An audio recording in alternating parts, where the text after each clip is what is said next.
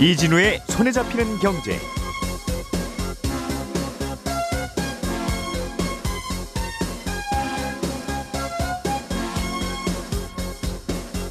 안녕하십니까 이진우입니다. 어, 정부가 발표했던 부동산 대책 중에서 지분 적립형 주택이라는 게 있었습니다. 이게 뭐냐면 집값의 4분의 1만 일단 내고 입주를 한 후에 예, 최대 30년 동안 나머지 집값을 할부로 나눠 갚는 겁니다. 이게 당장 집값의 4분의 1 정도만 있으면 입주가 가능하니까 초기 자금 부담이 적다는 게 장점인데요. 정부가 이 지분 적립형 주택이라는 것에 만기 40년 이상의 주택담보대출을 연계하는 방안을 추진하기도 했습니다. 이게 무슨 내용인지 잠시 후에 자세하게 들어보겠고요. 주식형 active ETF라고 하는 어, 이것도 역시 주식 종목입니다. 8종목이 내일 주식시장에 새로 상장됩니다.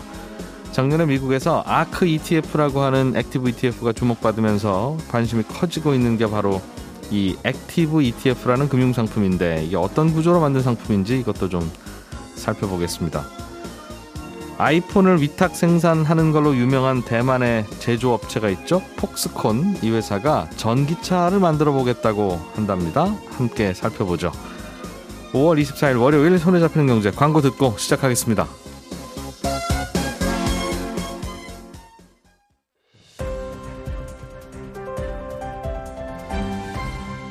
이진우의 손에 잡히는 경제.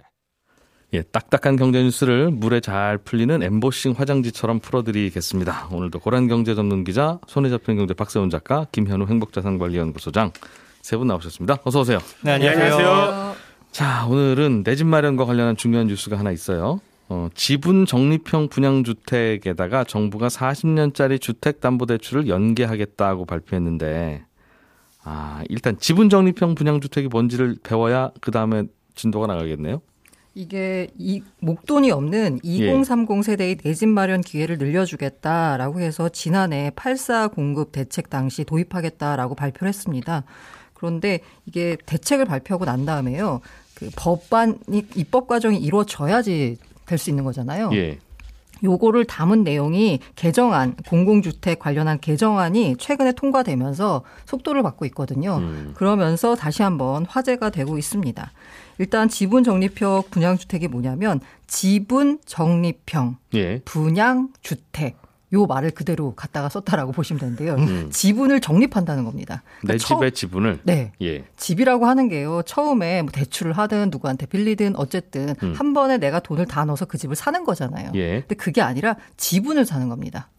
토지나 건물의 지분값의 20에서 25%를 일단 내고 입주를 합니다. 예. 그러면 그 나머지 지분은 누가 갖느냐 라고 하면 서울주택도시공사나 한국주택 토지주택공사 등 여기가 나머지 지분을 갖고 있는 셈입니다. 음, 일단 정부랑 같이 집을 사는 거네요. 네, 맞습니다. 예, 예. 그래서 20에서 30년에 걸쳐서 남은 지분을 정부로부터 차곡차곡 내 걸로 만들면 네. 최종적으로 한 30년 뒤, 20년 뒤에는 내 집이 되는 겁니다. 음. 예를 들어 분양가가 5억 원짜리 아파트가 있다라고 하면요. 예. 청약에 당첨된 사람은 입주할 때 분양가에 뭐 예를 들자면 음. 20%인 1억 원만 냅니다. 예. 그리고 일단 입주합니다. 그리고 나머지 4억 원을 장기간 동안 내놓, 나눠내는 시기고요. 음. 그러면 1억 원만 내 집인 거잖아요. 그렇죠. 럼 나머지 4억 원은 일종의 뭐 SH나 LH 등의 전세를 들고 있는 셈입니다. 음흠. 그래서 그 공공 임대에 준하는 전세 금을 냅, 아, 저 임대료를 냅니다 매달. 네. 그리고 나머지는 5년, 뭐 4년 나눠가지고 나머지 금액을 이제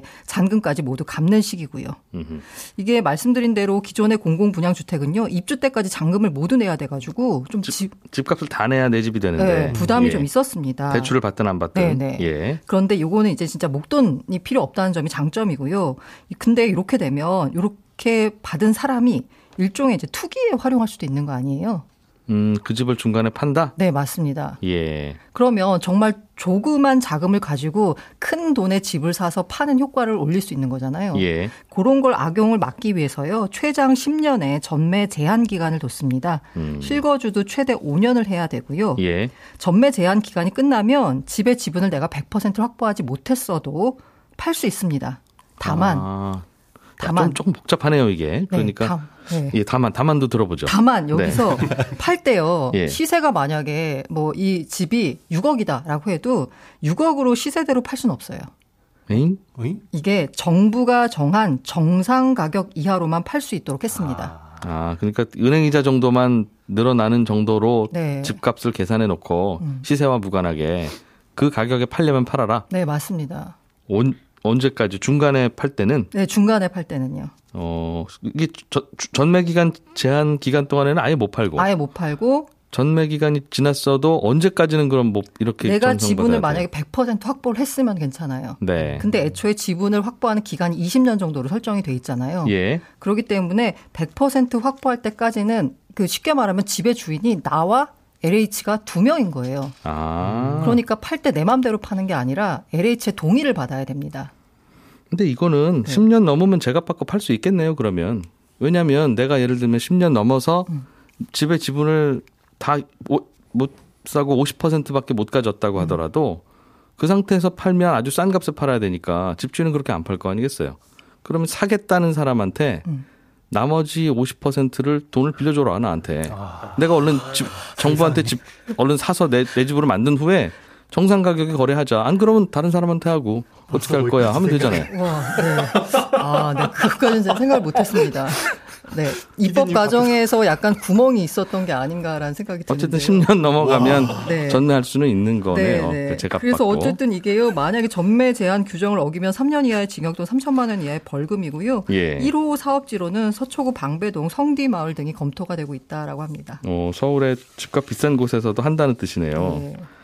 근데 이러면 이러면 아 이래서 40년짜리가 들어오는 겁니까? 집값이 이런 동네에서는 아무리 싸게 줘도 10, 10억 넘을 텐데 제값 받고 팔면 국민주택은 20억 가까이 되는 동네일 텐데 얼마 얼마에 분양하더라도 이거를 가- 돈 갚으려면 쉽지는 않겠어요. 그래서 금 예. 이거는 아까 말씀드린 지분 적립형 주택은요. 예. 주무부처가 국토부라고 하면 예. 이번에는 금융위원회가 나서서 여기서 또 내 집 마련을 더 쉽게 하기 위해서 40년 초장기 모기지를 연계하겠다라고 발표를 했습니다. 네. 40년 초장기 모기지는요, 이 그 39세 이하 청년과 혼인 7년 이내 신혼부부를 대상으로 7월부터 도입하는 겁니다. 예. 보통 아마 주택담보대출 받으신 분들은 최장 해봐야 뭐 30년 정도라고 하실 할 수 있는데요. 예. 이거 이제 40년까지 초장기로 늘리면 매달 갚아가는 원리금 상환 부담이 줄어듭니다. 음흠. 그래서 역시나 목돈이 없는 청년층이나 신혼부부 대상으로 해서 도움이 되지 않겠느냐라고 해서 연결하겠다는 거고요. 예. 그러면 그 어떤 사람들이 대상이 되느냐라고 보면 보금자리론 요건을 준용한다라고 합니다. 보금자리론은요 연소득 7천만 원 이하 부부 네. 합산이면 8,500만 원입니다. 예. 조건을 갖추면 6억 원 이하 집을 살 때 LTV 담보 인정 비율 70%를 적용해서 최대 3억 원 한도로 대출이 가능합니다. 지금 그렇다는 거죠? 네, 근데 예. 요거 아 사실 6억 원이면요 예. 서울에 있는 웬만한 집은 다 6억 원이 넘잖아요. 예. 그래서 요거를 지금 당정에서 9억 원으로 상향하고 소득 여건도 1억 원 이상으로 올리는 안을 논의 중에 있습니다. 아, 그러니까 40년 모기지 주- 대출을 받으려면 분양가가 9억이 넘으면 안 되는군요. 지금 현재는 6억입니다. 그런데 앞으로도 제한은 두되 한 네. 9억 정도로 네네, 정하려고 맞습니다. 한다. 네 네 네. 서울에서 분양하는 아파트는 이걸로는 못 받겠네요. 그러면. 음. 어쨌든 이게 월 상환 부담을 낮춰준다라는 취지잖아요. 예. 근데 이걸 통해 가지고 그러면 공급 문제가 해결이 되냐 이 부분에서는 사실 역부족이다라고 할 수 있습니다. 2023년부터 지분 적립형 주택을 실제 공급할 수 있을 것으로 보는데요. 예. 공급 규모가 사실 2028년까지 음. 17,000 가구 수준에 불과합니다. 그렇군요. 이게 40년 모기지가 필요한 곳은 집값이 비싼 곳에서 필요하겠죠. 네. 비싸지 않으면 그냥 한 10년, 20년에 걸쳐서 월급 받은 걸로 모아서 저축을 해서 갚아도 거의 되니까. 안 그러면 뭐 10년 모기지로 받든가 해도 되는데 40년 모기지가 필요한 곳이라면 어우 이건 집값이 너무 비싸서 그래서 내가 나머지 돈 한 7, 80%를 지분을 적립하려니까 내 힘으로는 안 됩니다. 할 때나 이제 필요한 대출 아니겠어요? 40년 모기지는 사실 그 소득이 많지 않은 분들한테 유리한 제도거든요. 예. 왜냐하면 앞으로 대출 받을 때는 LTV도 중요하지만 DSR까지 적용이 됩니다. 예. 근데 DSR이 적용이 되면 소득이 적은 분들 같은 경우에는 대출 한도가 줄어들거든요. 음. 근데 40년에 나눠 받으면 원리금 상환 부담이 40년으로 쪼개는 거니까 적잖아요. 그 대출 금액을 조금 높일 수 있다. 네, 저소득층이. 맞습니다. 네. 그러니까 저소득층도 내집 마련을 하게 하기 위해서 네. 이렇게 만들어 놓는 거군요. 네. 어떻게든 만 물량만 많으면 괜찮을 것 같긴 한데 음, 공급 규모는 많지는 않고 알겠습니다. 아 요즘엔 주택 정책 하려고 해도 막 수학을 동원해야 될 것 같아요. 굉장히 복잡하네요.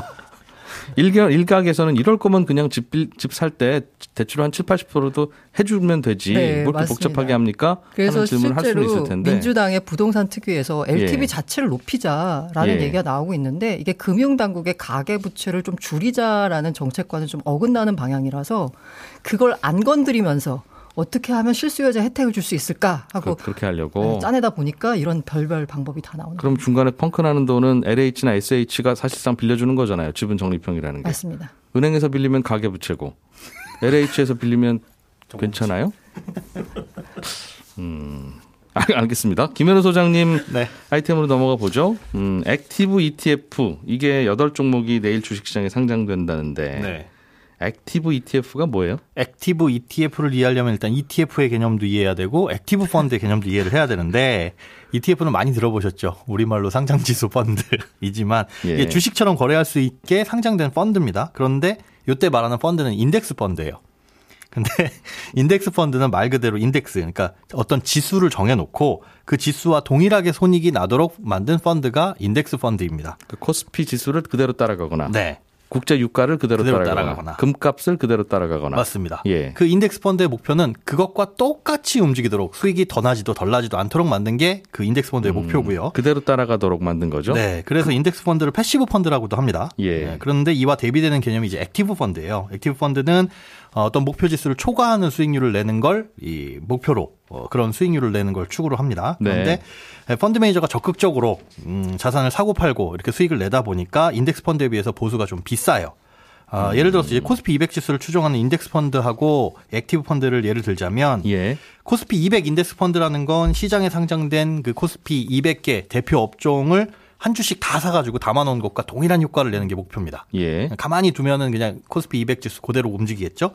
액티브 펀드는 그 주식들을 좀 쌀 때 사고 좀 비쌀 때 팔고 이것들 이제 펀드 매니저가 적극적으로 함으로써 그 코스피 200 지수보다는 좀 높은 수익률을 내는 걸 이제 추구하는 게 목표다.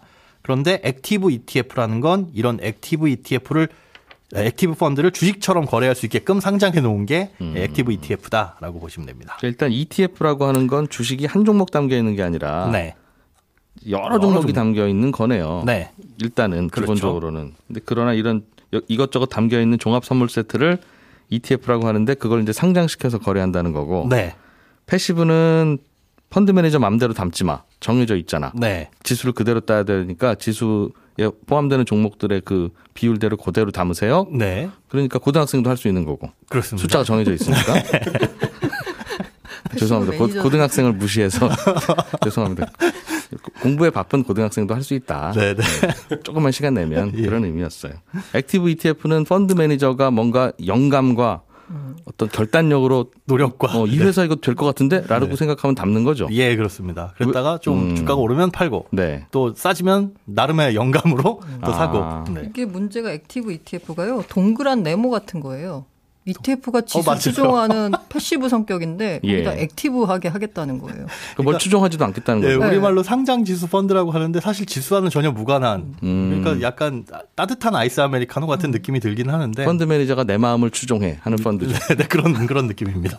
어, 내 손이 가는 종목을 내가 담고 나를 믿고 따라와 종목 그 그런 펀드네요. 네, 약간은 그거를 상. 많이 상장하는 네. 그런 게 여덟 개가 상장된다고요? 네, 이게 지금까지는 한세개 종목이 상장이 돼 있었습니다. 주식형 펀드는. 예. 이게 지금 이렇게 상장되는 이유가 총 세 가지로 요약을 할 수가 있는데 일단 성장할 수 있는 환경, 제도적인 환경이 조성이 됐다. 요 관련법이 7월 작년 7월 27일에 개정이 됐어요. 음. 그 전까지는 채권형 액티브 ETF만 가능했는데 아, 아니 혹은 이제 주식형 펀드는 패시브로만 가능했고요. 이제 예. 법이 개정돼서 아, 요것도 가능하다라는 걸로 볼 수가 있겠고 두 번째는 이제 캐시우드 뭐 예. 돈나무 언니로 유명하죠. 아크 인베스트먼트라는 이제 미국의 자산운용사가 있는데 음. 미국 시장에는 이런 액티브 ETF가 활발하게 2008년부터 상장돼서 운용 중에 있습니다. 예. 그런데 그 펀드들이 올해 초에 수익이 꽤 잘 났었죠. 짭짤하게 잘 나다 보니까 그런 ETF들 그 서학개미라고 불리우신 분들이 이런 ETF들을 투자를 많이 했었고 음. 그러다 보니까 이제 국내에도 많이 알려진 영향이 있고요. 네. 세 번째 이유는 이제 국내 자산운용사들의 공모 펀드 실적이 거의 이제 규모가 점차 줄어들고 있는데 굉장히 큰 폭으로 감소를 하고 있습니다.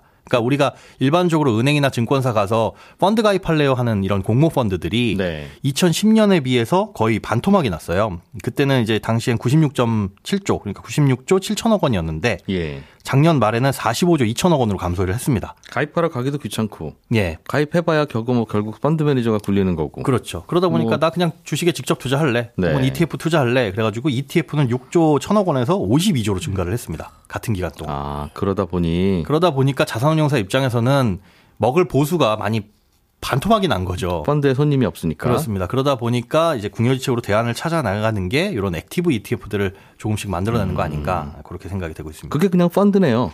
그렇습니다. 그냥 요즘은 펀드고- 인기 없다는 그 펀드를 네, 상장을 시켜드리면 인기가 생기나 해서 그냥 상장시켜드리는 거죠. 맞습니다. 쉽게 사고 파시라고. 네, 네. 근데 참 이게 우리 투자자들은 공부하고 투자해야지 묻지마 투자는 하지 말라고 하잖아요. 그렇죠. 근데 이게 정확히 묻지마 투자 아닙니까? 친구한테 맡기는 거랑 뭐가 다른 거예요? 그래서 운용사의 철학을 믿는 거죠. 네. 아, 이렇게 박세훈 작가님이 뭘 사고 팔지를. 모르는 상태에서 그 펀드 매니저 이름 보고 사- 자산 운용사 이름 보고 돈 맡기는 거죠. 그냥. 아, 투자 설명서나 이런 곳에 어떤 펀드, 어떤 주식에 통- 투자를 하겠다. 또 주식 비중은 어느 정도로 하겠다. 어, 주식 이외의 자산은 어떻게 투자를 하겠다라는 게 나와 있기는 합니다. 무슨 종목 담겠다도 나와요? 무슨 종목 담겠다고는 구체적으로는 안 나옵니다. 그 왜냐하면 테마가 예, 예. 있죠, 테마가. 지나간 다음에 나옵니다. 그러니까 예를 들어 테마는 정해놓고 뭐 전기차 혹은 4차 정확히 얘기하면 주식 잘한 것 같은 친구한테 돈 맡기는 거네요. 정답입니다. 그런데 주식 잘하는 친구한테 돈 맡겼다가는 이 친구가 갑자기 어느 날 해외로 나르거나 할 수 있는데 아. 이런 펀드들 ETF 같은 경우에는 공모 펀드에 들어가니까 예. 그런 이제 규제나 이런 것들은 투명하게 관리가 된다 음. 정도로 이해를 하시면 되겠죠. 그렇군요. 알겠습니다. 보수는 좀 비싸다. 보수는 그런데 이 active ETF, active 펀드는 비싼데 예. active ETF는 지금 들여다보니까 비싸지는 않더라고요. 아 그렇군요. 투자하는 사람 입장에서는 기존의 ETF나 이런 active ETF나 뭐 비용 면에서는 똑같다라고 보시면 됩니다. 네. active ETF 배워봤고요. 좋은 건지 안 좋은 건지는 뭐 이제 청취자분들이 알아서 판단하시면 되고 장단점이 뚜렷하게 있네요. 네, 그렇습니다. 자, 폭스콘이라고 하는 회사 박세훈 작가가 조사해 오신 아이템인데 네. 전기차 시장에 뛰어들었다는 소식인데 이 회사가 원래는 아이폰을 제조 대행 납품하는 회사였죠. 그렇습니다. 우리에겐 그렇게 알려져 있는데 예. 쉽게 볼 회사가 아니에요. 전 세계 위탁 생산 전자제품의 한40% 정도를 여기서 만들고 있는데 네. 애플, 아마존, 구글, 인텔 이런 우리가 아는 어지간한 IT 기업들이 다 여기 고객이고요. 매출이 꽤 많습니다. 연간 매출이 19년 기준으로 216조 원, 대만 GDP 한 30% 정도, 삼성전자 매출이 작년에 236조 정도 되니까 네. 대만의 삼성전자라고 보면 되고요. 물론 매출의 절반 이상은 아이폰 생산에서 나오고 있습니다. 예. 아무도 가볍게 보지 않았어요. 아, 전좀 가볍게 보다가 그렇군요. 아니, 가볍게 봤다가 미안한 깜짝 놀랐어요. 폭스콘 하면 약간 하청업체. 약간 그런 느낌 들잖아요. 예. 음. 그리고 폭스콘입니다. 예, 폭스콘. 어, 폭스 F. 예. 아무튼 여기가 음, 아이폰 안 만들어요? 음, 아이폰을 만들긴 하는데 예. 아이폰이 이제 장사가 좀 덜 될 것 같으니까 사업 예. 방향을 좀 틀어보겠다는 겁니다. 그래서 아이폰 만들던 컨베이어 벨트 위에서 전기차 만들겠다는 건 아니고요. 예. 전기차 플랫폼을 작년에 만들어서 발표를 했어요. 작년 10월 달쯤에. 음흠. 플랫폼이란 게 쉽게 말해서 전기차의 뼈대인데 배터리, 바퀴, 그리고 구동축 이렇게 이루어져 있어요. 네. 이 플랫폼이 있으면 그 위에 좌석 올리고 차 뚜껑 올리면 비교적 간단하게 전기차를 만들 수 있는 건데 그러니까 폭스콘은 우리가 플랫폼 제공해 줄 테니까 다른 기업들은 외관 디자인이나 소프트웨어만 들고 찾아와라. 우리가 만들어 주겠다 라는 겁니다. 아, 이거는 그러면 OEM이 아니라 네. 그냥 폭스콘이 만드는 자동차네요. 그렇습니다. 어, 그러니까 혹- 예를 들면 누가 디자인해 주면 이거 그대로 만드는 게 아니라 네. 폭스콘형 자동차를 만들어 놨- 놨으니 틀은 네. 여기에 디자인이나 이런 건 당신들이 뭐 알아서 하든 해라고는. 약간 ODM에 가까운. 그렇죠. 그래서 음. 홈페이지에 들어가 보면 이렇게도 만들 수 있어요. 어, 제가 차종은 SUV로 해주시고요. 후륜구동으로 해주시고요. 예. 배터리 용량은 100kW 파워로 해주세요. 이렇게 고, 고객 맞춤형으로 제작이 가능하다는 거죠. 어, 그러니까 지금은 폭스콘이 아이폰을 위탁받아 생산하는데 예. 앞으로는 전기차를 이런 방식으로 만들어 보겠다는 겁니다. 그렇군요. 야, 이거는 전기차 시장에 또 새로운 바람입니까? 아니면 뭐 그냥 그런 소식입니까? 어, 새로운 바람이라고 볼 수도 있고 아닐 수도 있어요. 볼수 예. 있다는 건 뭐냐면 지금까지는 자동차를 만들려면 생산부터 설계 뭐 이런 거 다 자동차 회사가 하나 알아서 다 해야 되잖아요. 예, 예. 그러다 보니까 후발주자들이 뛰어들기 어려운 부분이 있는데 음, 전기차를 이런 식으로 만들게 되면 반도체 지금 그렇게 생산하고 있잖아요. 예. 설계하는 데 따로 생산하는 데 따로 음. 전기차도 앞으로는 설계하는 데 따로 생산하는 데 따로 요런 구도로 만들어질 수 있다는 건데 어, 취재하면서 전문가들한테 좀 물어봤더니 이게 실제로 될지 안 될지는 한번 나와 봐야 할 것 같다. 일단은 이상은 좋은데 음. 예. 제대로 된 자동차가 나올지는 나온 다음에 봐야 될 것 같다. 예. 혹자는 아이폰도 만드는 회사가 뭘 못 만들겠냐 하는 생각을 할 수도 있고. 안전에 네, 어. 안전 때문에. 아 자동차요? 예. 그거 알아서 잘 만들겠죠. 그러니까 나와 봐야 알 것 같다. 이게 안전이 아무래도 그러니까 아이폰이 터져도 그냥 살짝 상처 입는 건데 자동차가 네, 나면 그렇죠. 알겠습니다. 그럼 나오면 다시 한번 살펴보는 걸로. 예. 고란 기자님, 오늘부터 배달 앱으로 음식 주문하고 결제하면 할인을 해준다는데 이거 어떻게 하면 되는 겁니까? 이거 지난 2월에 완료된 거 이번에 다시 하는 거고요. 예산 소진되면 끝나니까 빨리빨리 쓰셔야 될 것 같습니다. 예산 책정된 게 일단 260억이라는 점 말씀드리고 카드사 홈페이지나 앱에서 참여를 응모합니다. 네. 기존에 응모하셨던 분들은 응모 불필요하고요. 응모한 카드로 배달 앱에서 주문과 결제를 2만 원 이상 네. 네번 하면 네 번째 때 만 원을 환급해 주는 구조입니다. 예. 예, 동일 카드사 1회, 2회 인정이고요. 아까 2만 원이라고 했을 때 배달비 할인 금액 포함한 최종 결제 기준으로 2만 원을 넘겨야 됩니다. 대개는 주문할 때 이 정도는 해야 또 배달이 되기도 하는 경우도 많더군요. 어, 뭐 하나만 해도 배달해 주는. 어, 그렇기도 하고. 네네네. 뭐 가게마다. 예. 어쨌든. 그 KB국민, NH농협, 롯데, BC, 삼성, 신한, 우리, 하나, 현대카드 등 9개사가 참여하고요. 배달 앱으로 주문 결제한 다음에 매장을 방문해서 포장하는 건 실적으로 인정이 됩니다. 네. 그런데 배달 앱으로 주문하고 배달원과 대면 결제를 하거나 음. 매장에서 현장 결제하는 건 실적으로 인정되지 않습니다. 네이버 페이나 반드시 앱을 통해서 결제하라. 네, 맞습니다. 네이버 페이나 카카오 페이 등 간편 결제 서비스가 만약에 그 응모한 9개 카드사와 연계돼 있다. 네. 이것도 이제 실적으로 인정을 해 주고요. 그리고 식자재 주문 등은 인정이 안 됩니다. 외식이기 예, 때문에. 예. 네. 이건 그 밀키트는 안 되고. 네, 네, 맞습니다. 그런데 이게 결국은 그럼 배달 앱 도와주는 거 아니에요? 앱으로만 결제해야 되는 거고 그 매장 가서 직접 네. 결제해서는 안 되고 배달원이 카드 결제기 들고 와서 여기다 결제해도 안 되고 음. 네. 왜 나라 돈으로 배달 앱을 도와줘요? 사실 뭐 이렇게 복잡하냐 왜 배달 앱 도와주냐라고 하면 뭐 할 말은 없지만 한정된 예. 산으로 최대 효과를 노리기 위해서 할 수밖에 없다. 워낙 외식 업체들이 힘들잖아요. 식당들이 어, 그, 그거 도와주는 건 이해가 되는데 네네. 왜 배달 앱을 통해서만 해야 되는지 비대면을 강조하기 위해서. 아 그래서 그래요? 네, 그래서 전체 아. 예산이 660억이거든요. 일단 260억만 쓰고 400억은 자, 이건 남겨뒀습니다. 들어보죠. 고맙습니다. 감사합니다. 예, 경제뉴스 정리 여기까지 하고요. 김현우 소장, 박세훈 작가, 고란 기자 세 분도 고생 많이 하셨어요. 저는 11시 5분 손경제 플러스에서 다시 오겠습니다. 고맙습니다.